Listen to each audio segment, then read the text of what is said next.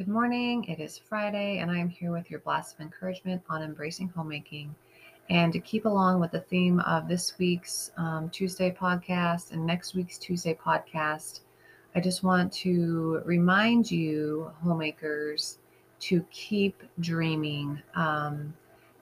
Homemaking is such a rewarding, quote unquote, job, no matter what season of life you're in. And just keep dreaming. I know for me, the winter months can be a drag. I like to be outside. I like it to be much warmer and sunny, and they can just be a drag. But when I keep dreaming about how I want to grow my garden and the new things that we are going to be doing on our place this year, it keeps me excited and it keeps me motivated.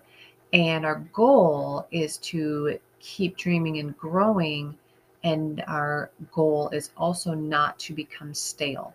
And so we want to just keep moving and keep dreaming. So take a few minutes this weekend and just sit down and write down, what are some of your dreams that you want to accomplish?